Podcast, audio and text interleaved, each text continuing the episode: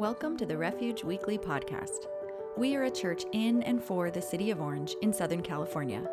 The heart of Refuge OC is to introduce and reintroduce people to a clearer vision of God. To learn more about us and how you can get involved, please visit us at refugeoc.com.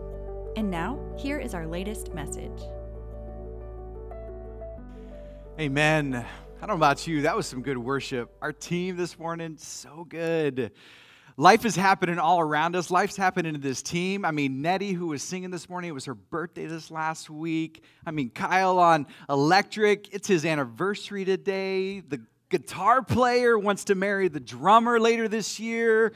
I mean, we got two graduates from college a few months ago, and Tim, who's playing bass, is going to graduate this semester. Like, cool things are happening for our worship team. So, we hope that you get a chance to tune in every single week and join what's happening here at Refuge. The question of the day is when is Refuge going back to in person services? And I just want to say to you this as soon as possible. Like, we want to have you back in here as soon as we can. So, we are working with our team, preparing for that moment, and our hope is in the weeks to come, we'll be able to tell you what that looks like. But I am super encouraged with the Life of Refuge. Even though we haven't been able to meet in person, we have still been able to have life and see God do some amazing things, including yesterday. I got to be a part of a really cool day where we have told you stories over the past couple of years. If you've been a part of the Refuge journey at all, but one of our marquee factors for us as a church is we want to figure out how do we bless the community around us?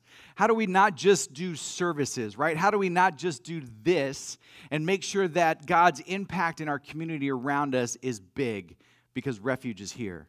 And so a few years ago, Refuge got pretty excited about the idea of really going after uh, foster kids and making sure that we could do our best to bless them and the families that they live in. And one of the coolest ways that we do that is through a thing called Royal Family Kids Camp. And last summer in 2019, it was our very first summer to be able to take kids from the foster care system in Orange County, take them up into the mountains, and give them one week of an experience to be in the beauty of the outdoors as well as to experience God's love. Because some of them have stories that if you heard them, it would make you weep. They have come from the hardest of situations. And we, for one week, wanted to show them God's love. And our hope was for 2020, let's return. But like everything, 2020 looks differently than we planned when January even started.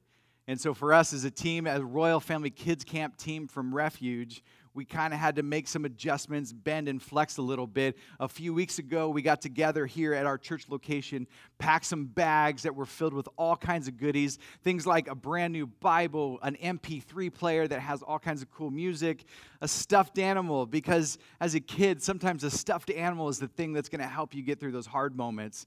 Note cards from our team just saying, hey, we missed you at camp this year because camp didn't happen. Our hope is that next year, 2021, we get to have a camp. And so yesterday, our team gathered, we grabbed these duffel bags, and we went all over the place.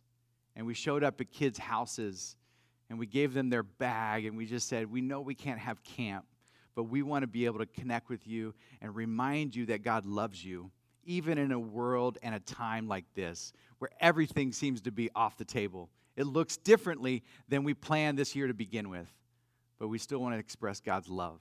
So, yesterday was a cool day. If you want to participate with Royal Family Kids Camp, I just want to put a teaser out there for you that for next year, 2021, our hope is to be at camp June 22nd through July 2nd. So even put that on your calendar and make sure that, hey, you want to jump in and share some love and express God's goodness to a bunch of foster kids, you got to do that. It's pretty cool. But yesterday, when I was driving here to meet our Royal Family Kids Camp team, something happened in my car. And I just want to kind of share something, just remind you that yes, even me as a pastor, things get real inside the car. And here's what happened we were driving, and my kids on the way to church, we knew that we were going to come here and meet our team, grab these bags, and go all over the place. But quickly, I don't know if this happens in your world, but sometimes there's these moments where you, you kind of have like a car fight. Have you ever, have you ever been there? Like uh, there were some disagreements, I should say. Maybe some not so much love being shared in the back seat. And I wasn't in the back seat, I was driving. And things got crazy. And it all had to do with someone in our family wanted their own room. We got three kids and we got two bedrooms for kids in our household. And someone's going to lose out. Someone's not going to get their own room. Someone's always going to have to share. I don't know how this happens in your life. This is what happens in our world. And so we've had different combinations one kid with this kid, the other kid with this kid. Sometimes someone has their own room, sometimes someone doesn't. And the issue of day is like, when am I going to have my own room?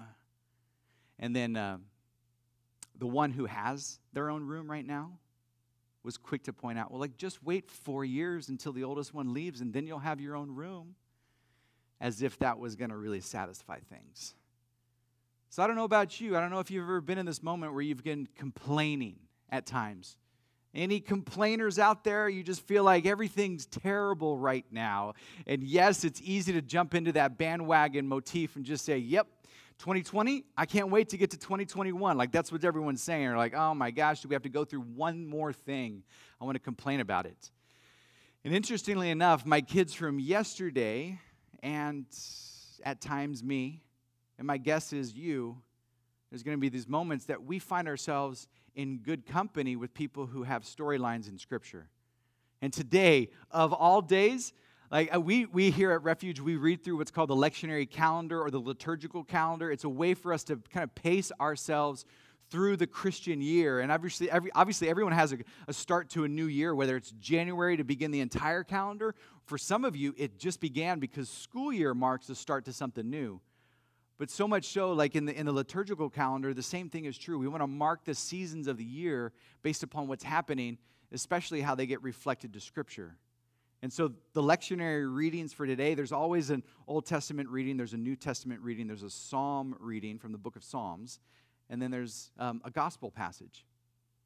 And it's interesting to me that today, the majority of all the passages that we learn about are a bunch of complainers so, like I said, my kids from yesterday, and again, perhaps maybe you and me at times will find good company in some of these storylines. There's two passages of scripture that I'm not even going to read today because they just kind of set up this idea of complainers. If you go all the way back to the Old Testament, if you remember the story of Exodus, this is that moment we told this story a few weeks ago where, eh, where baby Moses, who's born in that basket, gets drawn from the river by the, uh, the daughter of the king at the time, the daughter of Pharaoh. He gets raised up in, in Pharaoh's household to become becomes one of the Egyptians, even though he's not Egyptian. And then eventually, a couple couple years later, a couple decades later, he comes to grips with who he is and his identity, and he leaves town after killing someone. I mean, that's a, I feel like that's a good fact to remember that not everybody in, the, in Scripture is a shining example, right? Sometimes we have a past that God redeems and still uses. Right? That, I feel like that's a great story to be reminded of on days like today. For some of you and me, we know those stories from the past that we don't talk about all the time. We don't really get into at the dinner party because we're so worried about what people will think about us. It's good to remember the stories of Moses and others who made mistakes, and yet God still redeems their story and can use them for the future. So Moses leaves town, wanders around the desert for a bunch of years, comes across this burning bush that doesn't burn up, right? This is Exodus chapter 3. God calls him from within the bush. The voice of the Lord, I don't know what version of the voice of the Lord that it is for you, whether it's James Earl Jones, which I feel like it's a great one, or maybe it's Morgan Freeman. I don't know who your voice of God is, but he calls from within the bush and tells Moses, I want you to go back to Egypt, back to the place that you left, and I am going to rescue my people because I've, I've heard their cries. All right, so here's the deal Moses leaves town with the people. He goes back to Egypt, explains things to the king, the Pharaoh. There's 10 plagues that happen. You remember that storyline. They get out of Egypt, they go across the Red Sea, they get into the desert and the wilderness, and they know this is probably going to be it for some time. They're wandering for quite some time. And you get to Exodus chapter 16, which is one of the readings for today in the lectionary passage. And it's all about a bunch of people who are complaining. Actually, to be real honest, the storyline that we get from Exodus chapter 16 is a bunch of people who are hangry. Have you ever been hangry at times? Like, when does this show up for you? Is it mid morning? Is it early afternoon? Is it late at night where you can't function fully because all the levels aren't there because you haven't eaten your food yet? Have you ever, anybody out there, raise your hand with me and tell me, have you ever felt hangry at times? Have you ever been around someone who has been hangry at times? They're not very delightful to be around. That's the story of Exodus chapter 16. And they're complaining. They complain so much that Moses finally just takes it to God. And what are they complaining about? They don't have food. Literally, they're hangry. They're mad because they don't have food. And they have the nerve to say to Moses, like, oh man, eh, why did you take us out of Egypt where we used to have so much food? Like, I love to give like crazy voices to people who are like saying things in scripture because it helps me. I don't know about you. Like when you open up the Bible, you should give them crazy voices. I don't know if it's like a British accent or something, but like you, you should give them something. They're complaining because they don't have food and they want to go back to Egypt. And Moses goes to God, and what does God do? Ah, God gives them exactly what they want. And I get frustrated with a God who does that sometimes because I feel like God should treat people the way that they are treating Him. And when they're hangry and they're talking back and they're fighting in the back seat of the car, God should get mad. But what does God do? God gives them the food. God gives them some meat. He sends them some quail. I don't know if you've ever been quail hunting before. He also sends them bread. And he sends them a daily amount of bread. I don't know if you've ever heard that term. Give us our daily bread. There has roots from that storyline back in Exodus chapter 16, where every single day God gave exactly the amount that the people needed. And if you hoarded more, it spoiled. And God wanted them to get that idea. No, no, no, don't take more, just take what you need. So we got a bunch of complainers in Exodus chapter 16. There's another Old Testament passage that gets kind of tagged to today on this reading day of the lectionary calendar. And it's one of the most famous passages of Scripture at least in my mind. I love this story. It has been foundational to the start of our church called Refuge here in the city of Orange. And it's the end of the book of Jonah. It begins in chapter 3 and it heads into chapter 4.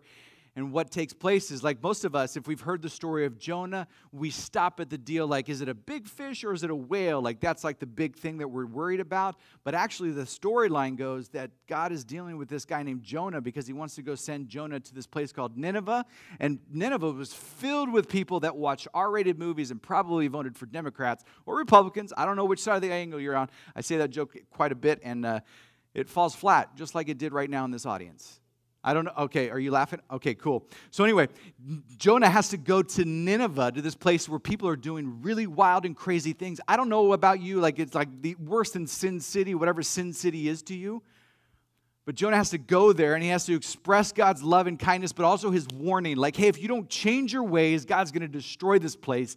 And interestingly enough, the people of Nineveh heard Jonah talk and they changed their ways. And what happens in chapter 3, verse 11 and following of Jonah is that Jonah leaves town and goes, sits under this little tree, begins to wither, and he gets mad. He starts complaining. He's not hangry like the people of God back in Exodus chapter 16. He's angry for his own reasons because he knew that God would actually change his mind. So God does this a lot. God seems to take the complaining nature of our lives and he hits us where we're at. So for me, if I look back on the storylines of Exodus and I look back on the storylines of Jonah, I find really good company because there have been moments for me that I've been guilty of complaining quite a bit. I don't know if you find yourself in one of these moments, if you have complained about 2020, if you're complaining about the way things are around you, you're complaining because some people make you wear masks and some people don't. I feel like I'm just bringing that one up from last Sunday. If you don't remember the storyline from the sermon last Sunday, I put the challenge out there like it's not really about that. People who want to say, I, I, I want you to wear a mask, like those people are just as welcome at the table of God as people who are like, I don't want to wear a mask. And that's the world that we live in right now. And we've politicized the issue. And it's more than just saying, hey, I'm a Democrat or I'm a Republican. And that's where, even the next few weeks, we're going to be pitted against one another. And we're complaining. We're complaining about, oh, it's their fault, or it's, oh, actually, his fault. And interestingly enough, that's where God wants to meet us in this storyline. But today's story is not the Exodus story of Moses, where he's got complaining people because they're hungry or hangry, and not the complaining people of Jonah or actually just Jonah himself who's complaining. Today we get the story Matthew chapter 20. So if you got a Bible, I want you to pull it out. If you've got a phone that has a Bible app, you can even go to BibleGateway.com. They don't receive any money. We don't receive any money from that, that little promo, but go to BibleGateway.com and you can pull up today's passage. And I want you to join with me as I read from the New Living Translation, Matthew chapter 20, verses 1 through 16. This is what's called the parable of the vineyard workers. Might seem familiar to you, might have uh, trotted in this ground before, but here's the storyline of what Jesus is saying to his followers. For the kingdom of heaven is like the landowner who went out early one morning to hire workers for his vineyard. He agreed to pay the normal daily wage and sent them out to work. At nine o'clock in the morning, he was passing through the marketplace and saw some people standing around doing nothing. And so he hired them, telling them he would pay them whatever was right at the end of the day. So they went to, the, they went to work in the vineyard. At noon and again at three o'clock, he did the same thing. At five o'clock, that afternoon, he was in town again and saw some more people standing around. And he asked them, Why haven't you been working today? And they replied, Because no one hired us. And the landowner told them, Then go out, join the others in my vineyard. That evening, he told the foreman to call the workers in and pay them, beginning with the last workers first. When those hired at five o'clock were paid, each received full day's wage. When those hired first came to get their pay, they assumed they would receive more, but they too were paid a day's wage. And when they received their pay, they protested to the owner, Those people worked only one hour, and yet you've paid them just as much as you paid us, who worked all day in the scorching heat. He answered one of them, Friend, I haven't been unfair. Didn't you agree to work all day for the usual wage? Take your money and go. I wanted to pay this last worker the same as you. Is it against the law for me to do what I want with my money? Should you be jealous because I am kind to others? So those who are last now will be first then and those who are first will be last. That's one of those principles from Scripture, this idea of the first being last and the last being first, that perhaps is familiar to you. And this is actually the second time that it shows up, even in the book of Matthew. The previous chapter, chapter 19, where Jesus is talking, he says it there as well.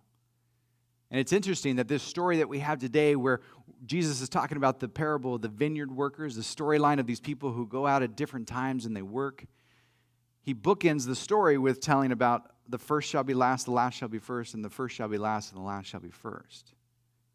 What is it that Jesus is trying to get across when we come across this portion of Scripture?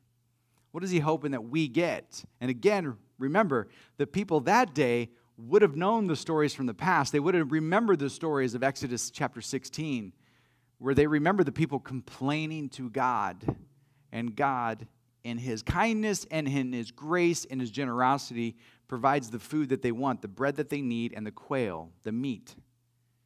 And they would also remember the story of Jonah, who complained. Jonah is a fascinating book. It's the only book in Scripture that ends with a question mark. God asks Jonah the question, Jonah, how could I not how could I not care for the 120,000 people of Nineveh? Like that's the storyline and the question that God ends the book with. So we get this idea that the heart of God is way bigger than we think.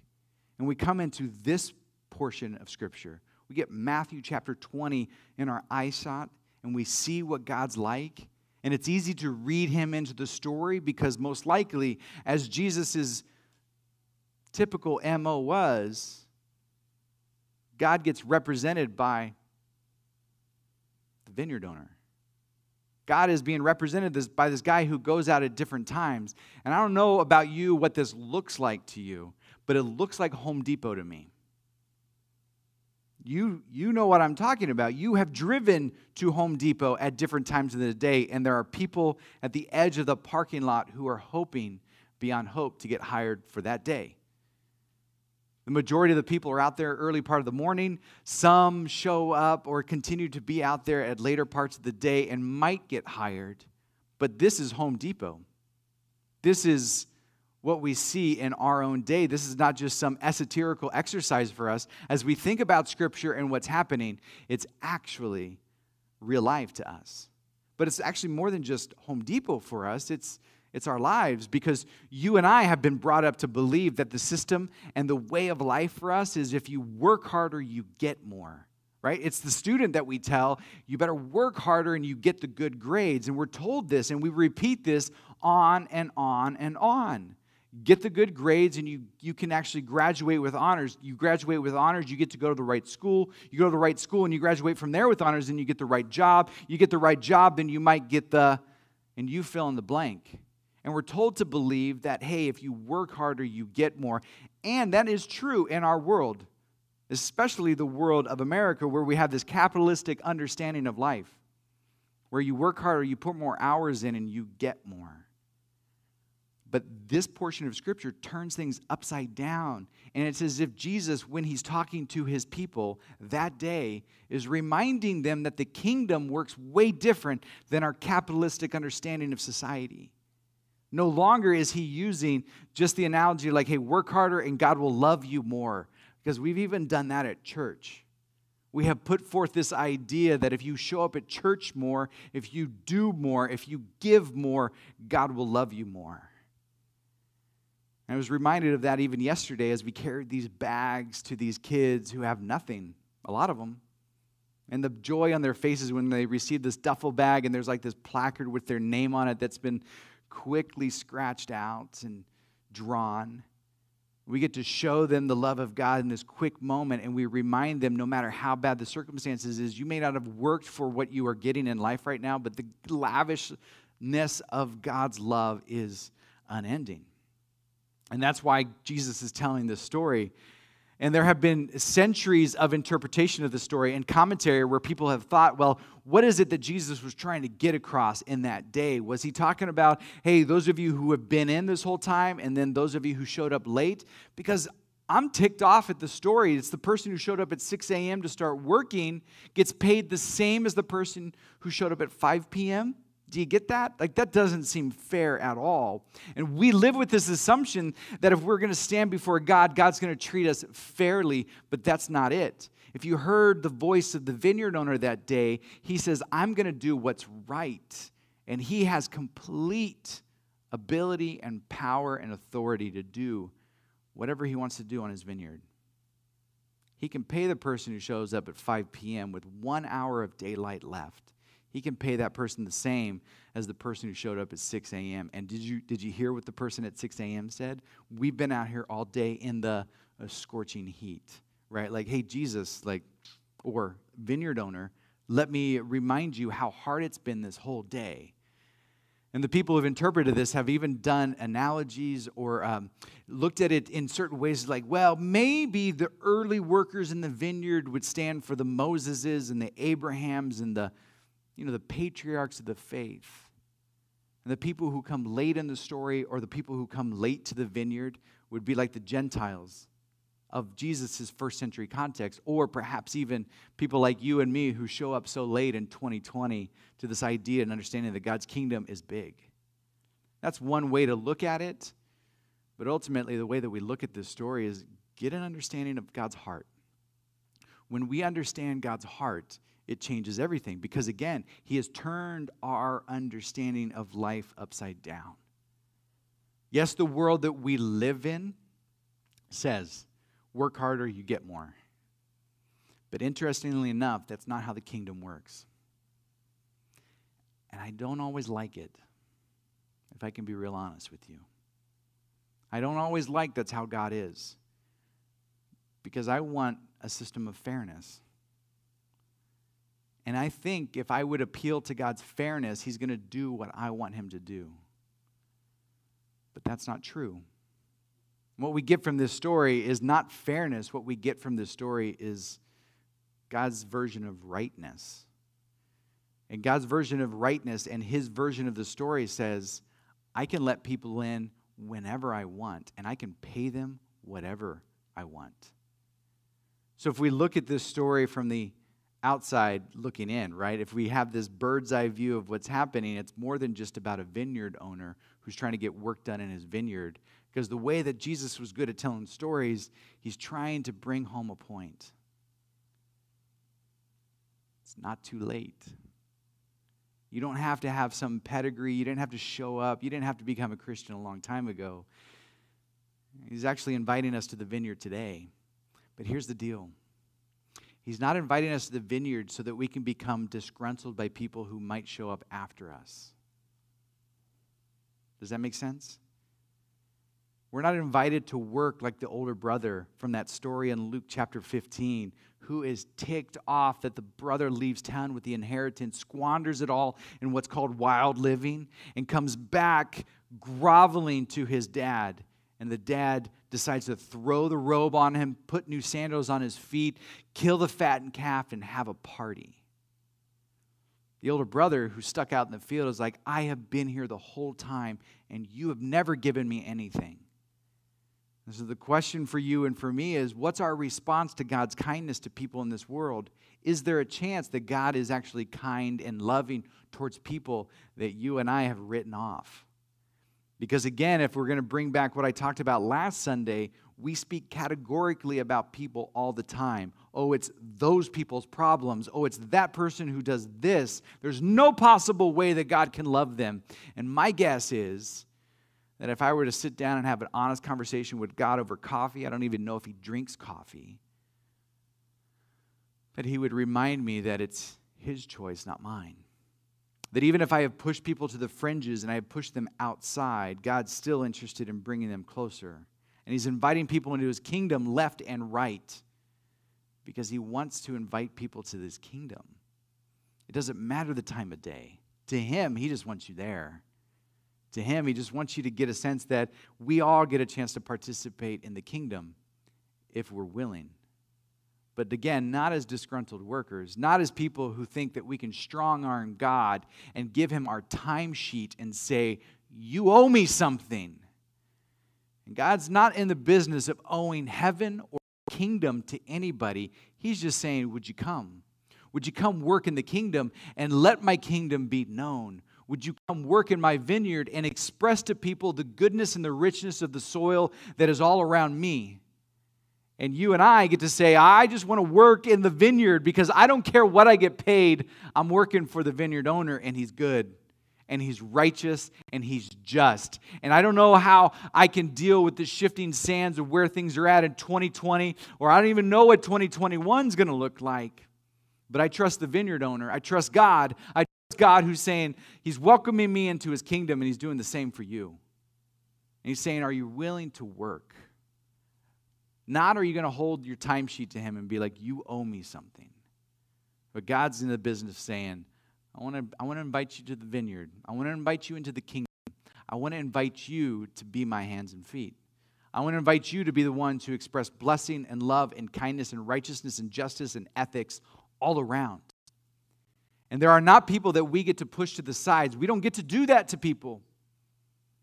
We don't get to say, I've been here longer, I deserve more.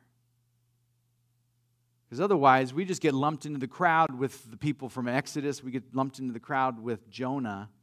And we get lumped into these disgruntled vineyard workers who showed up at 6 a.m. For you and for me, if we're going to be honest with each other, we're probably the ones that showed up at 3 p.m. or 5 p.m. We come late to the game. And God, in His kindness, is saying, You are welcome. So, what does that do to a person like me who so often wants to write people off because of what I see them saying or doing? I see God's heart. That God's heart is probably bigger than I can imagine. If I get a glimpse of anything from this story, it's God's grandeur and his love is huge. He is not going to stop pouring it out for those who want it. Oh, he is good. Oh, his vineyard is worth working in because his kingdom is on the move. I feel like that's the story for us on this day, in September, in this season that's really crazy right now for everybody. We're trying to make sense of it all, and God is constantly inviting us to work in His vineyard. And He's saying yet again, Will you come? Will you come be a part of my story? Not just your story where you're trying to work harder, to make more, to get to that vacation that you want to get to, to pay that thing off that you want to pay off. It's not how He works. He's saying, Are you interested in making sure that your life matters? Oh, how your life needs to matter. I feel like that's the thing. Does your life matter right now? Does my life matter? I don't want to just go through the. I don't want to just wake up, do some things, go to sleep. I want my life to matter. And it matters in God's vineyard because there I get a glimpse of what's real. My hope is for you as we come across this story and as it may stay with you this whole week, that you are reminded over and over again of God's lavish love for more people than you and I can imagine, even people that we've written off. So, would you pray with me this morning as we consider God's challenge to us with this story? Lord, you are good. Your vineyard, which represents your kingdom, is amazing. You let people in at all kinds of times. The gate is always open for you and so many. You have done a good job of standing there, welcoming us into your world and into your kingdom. And I hope that that's not just flowery language that we speak of on Sundays or any other day of the week, but it's actually true and it's real because as we are invited into your kingdom, we get a sense that our life matters more than just trying to go through the motions. I don't want to just clock in and clock out. I don't want to just get my paycheck and be done. God, I want my life to matter. And you are giving us a sense of what matters with stories like this, where you turn things upside down and you challenge us to live boldly for your kingdom. So, God, I pray your blessing upon all of us this week. We need your presence. The world that we live in right now is crazy, is hard times. Every single one of us has a story where it, it has not been the easiest of years. We want to be reminded that you are walking with us, even in the midst of your vineyard, where we can get the coolness of the breeze at 6 p.m. in the evening time. But we also want your refreshing touch when it is so blasted hot outside, metaphorically, figuratively, and physically. God, we need you. God, we need your presence. Would you go before us and light the way? Would we get it this week? Would we be welcomed yet again into your kingdom and into your vineyard and see what your kingdom looks like as we welcome others into it? Let us not hold our timesheets out and say, we matter more, we're worth more. But God, may we have confidence as your sons and daughters to welcome others to experience the same because your world is waking up to your kingdom and you're waiting for us to work hard, not for the paycheck, but for eternity, for what matters, for what matters in this life and in the life to come. Oh, how we need you. It's in your name we pray. Amen. Thank you for joining us this week. We believe in community and would love to connect with you. If you have any questions or would like to speak to a pastor, feel free to reach out to us on Instagram at Refuge Church OC. We hope to see you again soon.